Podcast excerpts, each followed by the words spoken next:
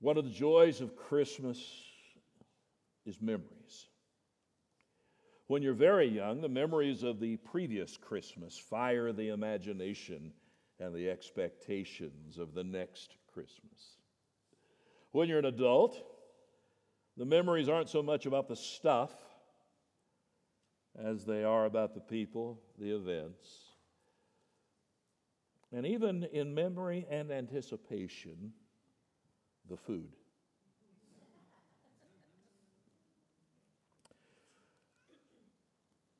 In my own case, there's a couple of items that shout to me it's the holidays. A particular cranberry jello salad with apple bits and red grapes. Ribbon fudge, chocolate peanut butter, right? And finally, most importantly, a candy I've known as Scotcheroos, which I've had every Christmas, I'm suspecting possibly in utero. For those unacquainted, I pity you, first of all. You have my sincere condolences a concoction of rice cereal, peanut butter, corn syrup, and covered in a blessed mixture of chocolate and butterscotch chips melted together. Yes, I am very hungry right now. For some reason, my wife has not made them until this morning. I have suspicions as to why that's the case. But this isn't for personal counseling, so we'll move on. You know, the joy of the holidays, there's a contagion in that. And I think it should be that way. I think there ought to be anticipation. Uh, you know, whether it's the, I, I, so I got to know. So, how many of you do your Christmas opening of gifts, that whole thing, on Christmas morning. You're full blown traditionalists. Okay, this is intriguing. How many Christmas Eve people do we have?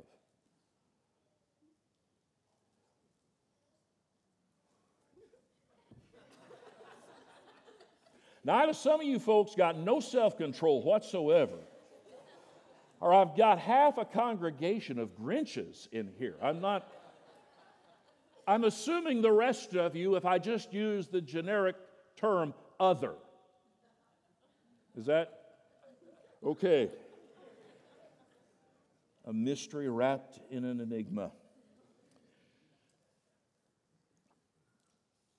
Anticipation. And of course, part of the anticipation is not just the food, it's not just the presents. I mean, there's things especially that surround church life Christmas sermons or children's Christmas programs. By the way, our kids did a great job uh, this year. It was so much fun to see that. Nativity scenes, the music, carols that are sung. And in some ways, what an astonishing thing. In fact, I want to quote from one of my new favorite preachers, some fellow named Covington. Um, as he talked about the things we do at Christmas, and he said, I think there's one that we do every year that's strange, stranger than most singing, singing Christmas hymns. And that's because the songs we sing aren't meant to be snug, cozy, feel good songs, they're meant to be disruptive. They're declarations that the world as we know it is coming to an end, that America itself is going to be dissolved and remembered no more. In fact, I think the goal of Advent is disruption. The goal of Advent is to create turmoil. Why? Because the goal of Advent is the establishing of a kingdom. It's the coming of the king to claim what is his. It's the kingdom that brings an end to all other kingdoms. In other words, Advent is the declaration of war. Christ is the rightful king who has come to triumph over all earthly kings. history isn't headed toward a democracy. History is headed toward monarchy, kingdom.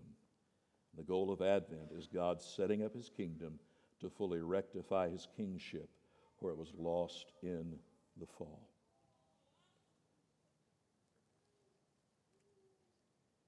Now, last time, Pastor Willis talked to us about the hope of Advent. Today, I would direct your attention, if you will, to the goal of Advent. For a moment, think with me about nativity scenes, and all of them have the same elements. I'm always amused by the story of the pastor. Was a day or so after Christmas, and he knew it was time to take the nativity scene down, and he was hoping that the team who put it up would come get it. And he glanced out and noticed as he was pulling up to the church that baby Jesus was missing. And he was extraordinarily concerned. He didn't know what had happened. Um, and then he went in the church. He didn't know, did you call the police for this? And he glances out and he sees a kid in the neighborhood pulling a red wagon with baby Jesus in the wagon. And uh, he strolls out, says, You got J- baby Jesus in the wagon? He said, Sure. Well, where'd you get him? Well, I got him from the church. Well, why'd you do that? Well, I made a promise.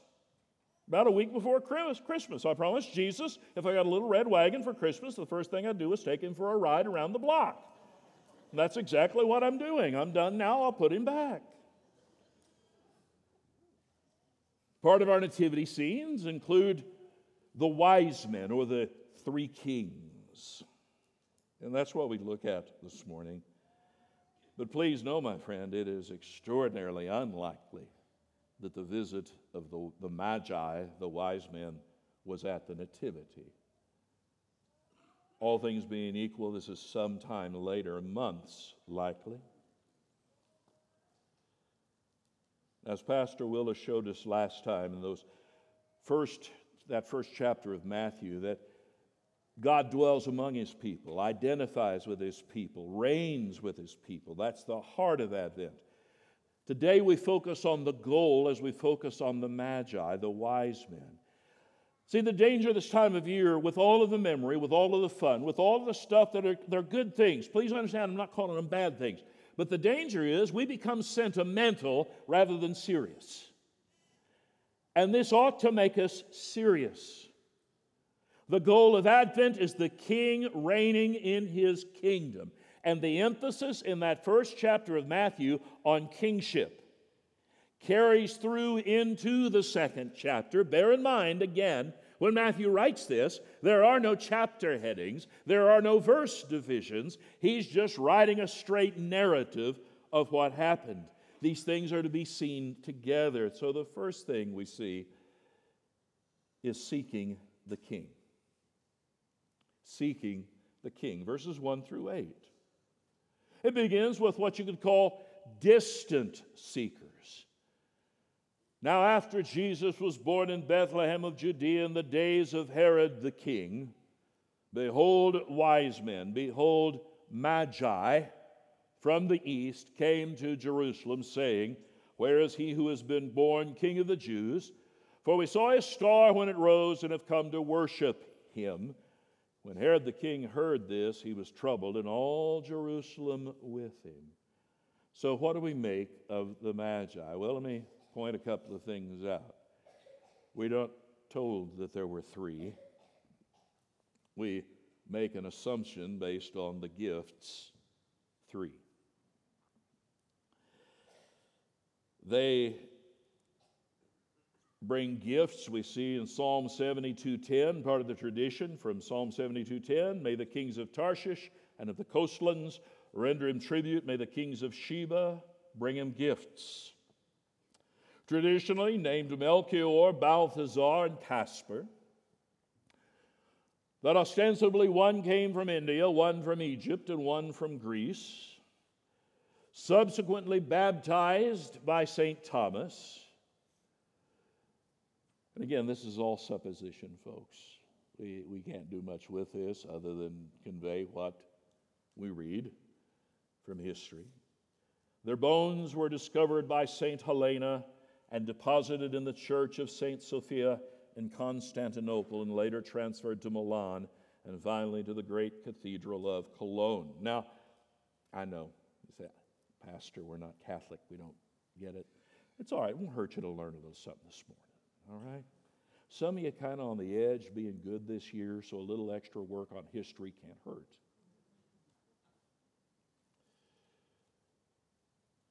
For many Christians, the holiday season will not end until the 12th day of Christmas, known as the Feast of Epiphany or Three Kings Day.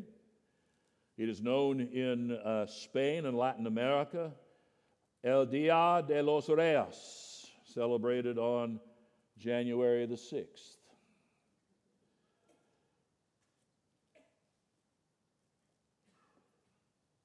We don't know where they're from. May have been from Arabia, Persia, or Babylon. Could could that be? Possibly. But here's some things that I think might help. Where did they get the idea and where did they get this intensity of pursuing a king of a foreign people? From whence does this come?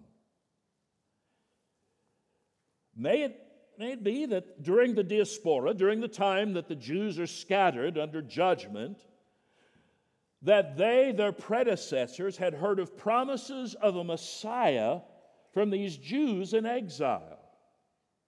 Could it be their successors to the Magi mentioned in the book of Daniel, where Daniel is counted among those who interpret dreams, who had great wisdom? Read Daniel 1, and in every matter of wisdom and understanding about which the king inquired of them, he found them ten times better than all the magicians and enchanters that were in his kingdom. Or Daniel 2 2, the king commanded the magicians, enchanters, the sorcerers, the Chaldeans be summoned to tell the king his dreams. So they came and stood before the king. They were interpreters of dreams. By the time of Jesus' birth, the word magi referred to those who interpreted dreams, had visions, studied astrology, and took an interest in books about the future. I often wonder if this is not some residual influence from Daniel and his companions that was carried on in Babylon and Persia. Sometimes seekers are found where you least expect them. Nobody was anticipating these guys coming from the east. It's a reminder, J.C. Ryle tells us, we must never look around the earth and say hastily, all is barren. The grace of God is not tied to places and families. The Holy Spirit can lead souls to Christ without the help of any outward means. Men may be born in dark places of the earth like these wise men, and yet, like them, be made wise unto salvation. However, they got it, they got it and it got them there. When I hear the stories often of missionaries who go to places that have been unreached, how often have we heard stories told of them having some notion of some kind of salvation, some kind of deliverer, something that somehow had prepared them for those who came with the message of the Christian gospel? Well, what about the star? And by the way, I hate to say this, but the carol, the first Noel, is inaccurate when it says they looked up and saw a star shine in the east beyond them far, because the text says they came from the east, so the star had to be in the west. I could take this a step further if I was into deconstruction and colonial issues and say that's a mark of Western colonialism. Since it's to our east, that's how it has to be portrayed for everybody, right? And thus we're terrible, horrible people here in Western civilization. That's all stupid, but I just couldn't resist. We don't know what it was. Could it have been a comet?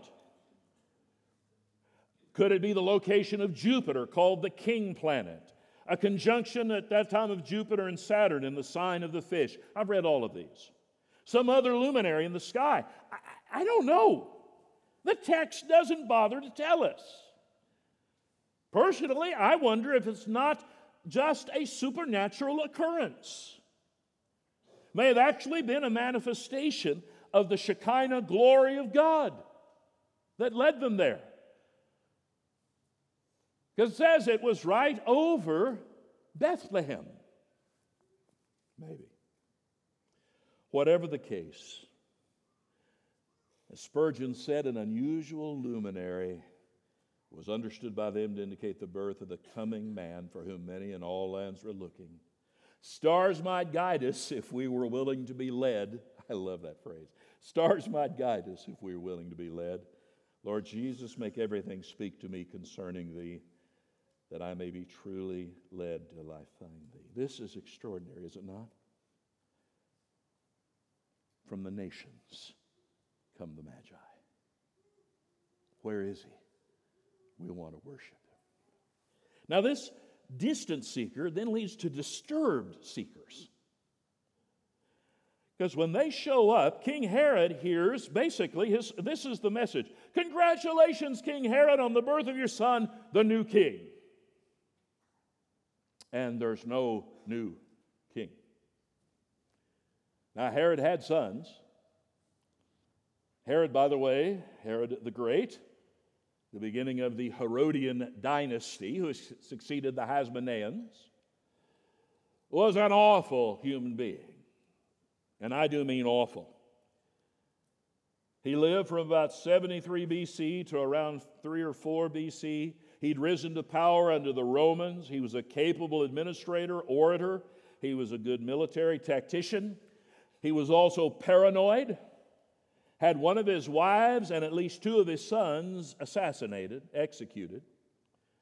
In fact, he was so universally hated, I've mentioned this before, he gave an order just prior to his death that they gather up all the priests and put them in a coliseum so that when he died, the soldiers were supposed to kill all the priests so there would be weeping in Israel because he knew nobody in the entire land would weep for his death. Thankfully, that order was never carried out. But it's not just Herod. Look at the end of verse 3. All Jerusalem with him. They're concerned as well. Why is Jerusalem disturbed? You would think they would be delighted. But they'd seen Herod's paranoid tantrums before and they'd grown accustomed to the status quo. Let's not stir anything up. And the distant seekers and the disturbed seekers then lead us to what I'll call the non seekers. Did you ever read verses 4 and following and scratch your head just a little bit? And assembling all the chief priests and scribes of the people, he inquired of them where the Christ was to be born. And they told him, In Bethlehem of Judea, for so it's written by the prophet. And they quote from the prophet.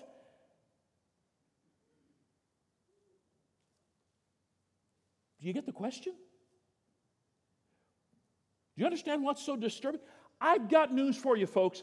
To the best of our knowledge, Herod never asked a single theological question in his entire life. He was not Jewish. He was from Idumea. He was an Edomite. He did not share the same history. He did not share the same promises. Why, whenever Herod shows up, to the chief priests, the scribes, the teachers of the law, and starts asking about the Messiah, did they not say, So, King, what's up? You know something we don't know? They didn't care. They too were stuck in that moment. Folks, here's the frightening thing to bear in mind Scripture in the head doesn't mean there's grace in the heart. It's not always those who have the greatest gospel privilege who give Christ the most honor. John 1, he came to his own, and his own people did not receive him. So we have the seekers of the king. And I think that leads us to the next part I'd call seeing the king. Now Herod tells him, You go find him, bringing me word that I can come and worship him as well. And at verse 9, they listen to the king. They go on their way. Behold, the star they'd seen when it rose went before them, came to rest over the place where the child was. My brothers and sisters, hear this all who truly seek him find him. Always, always, always, those who seek are first those who are sought. You didn't choose me, I chose you. However, he gets it done, and the Lord has extraordinarily wondrous and at times subtle, unique ways of bringing people to himself. They find him. They rejoiced exceedingly with great joy. They come into the house and they see the child with Mary, his mother. They fall down and worship. Can I point out that not only all who seek him truly find him, all who truly see him worship him. The wise men believed in Christ when they'd never seen him, but that wasn't all. They believed in him when the scribes and the Pharisees were unbelieving. But again, that's not all. I'm quoting again from J.C. Ryle here.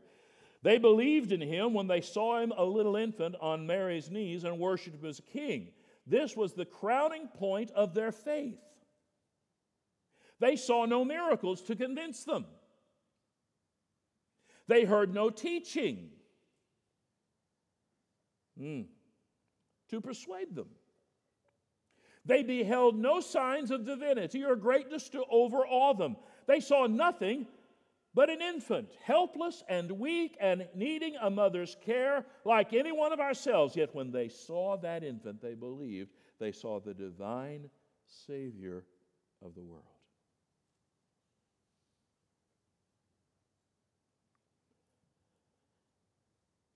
Their gifts are pointers gold, the metal of kings. When an archaeologist opens the tomb of the ancients, if he finds gold, he knows he's dealing with a monarch. They had come searching for the king of the Jews. Incense, the fragrance burned and used in the worship of God. Frankincense was used in the censer when God was worshiped in the tabernacle. Myrrh. Myrrh was used in the crucifixion and offered to Jesus on the cross. Matthew, excuse me, Mark 15, 23. They offered him wine mixed with myrrh, but he did not take it. It was also a fragrant rosin that was used to prepare bodies for burial, mentioned when Joseph of Arimathea prepares Jesus' body for burial. Nicodemus also, who earlier had come to Jesus by night, came bringing a mixture of myrrh and aloes, about 75 pounds in weight. It was a symbol of death. I know. Preacher, this is Christmas. We want a cradle. We want angels singing, shepherds wondering. We're even good with wise men showing up to worship. But why would you talk about death.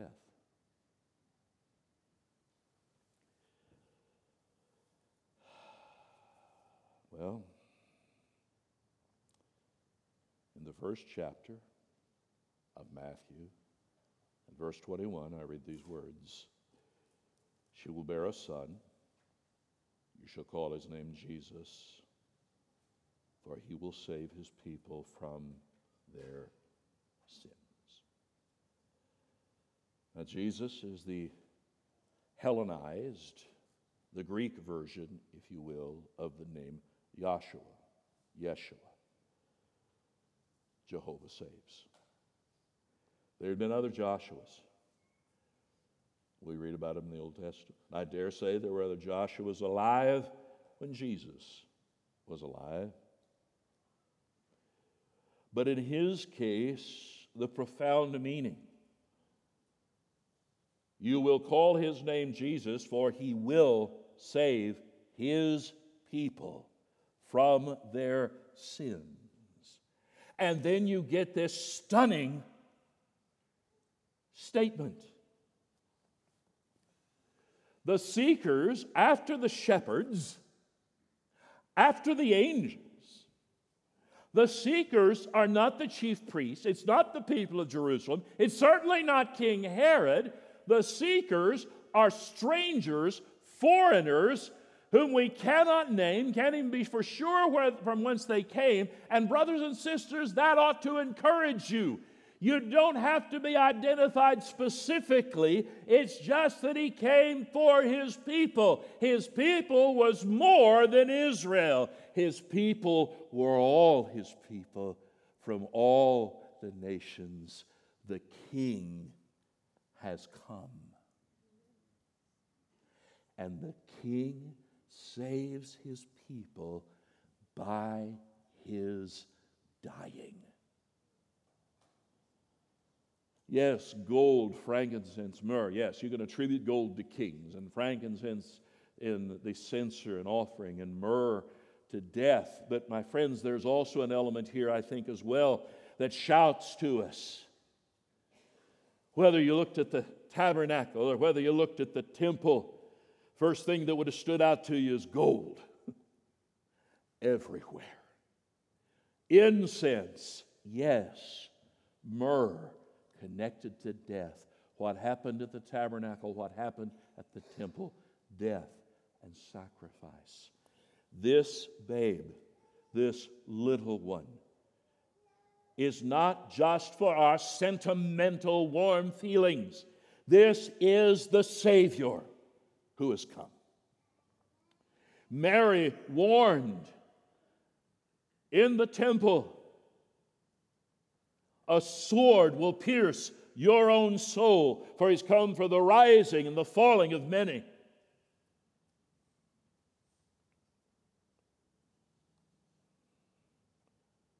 That symbol of death, that marker, reminds us, my friend, that the saving that has to happen for his people requires a Savior who, yes, is the God man on earth but ultimately is the one who willingly dies as the substitute, raised from the dead, seated at the right hand of God. And what we celebrate today isn't the mere sentimentality of Nativity, it is the glorious reality of this that is so stunningly, so stunningly overwhelming. God became man.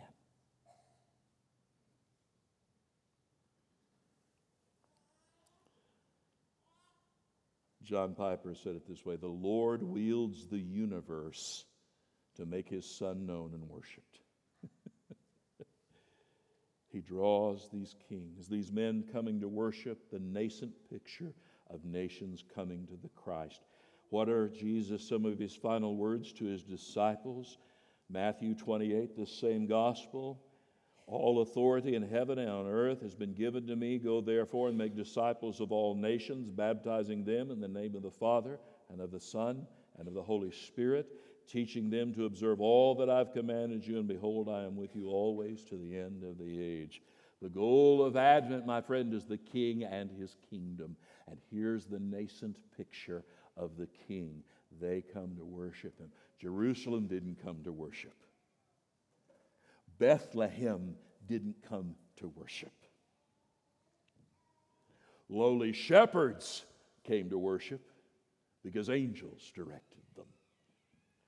Magi from the east come to worship, and we're not sure of all other than the sign in the sky. And they come to worship because the king turns the world upside down.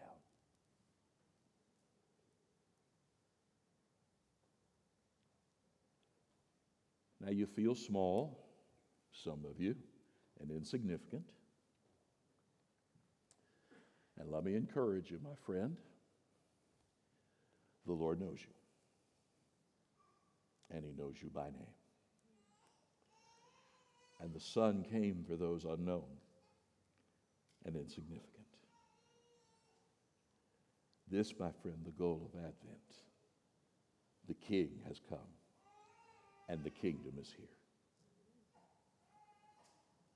Let's pray.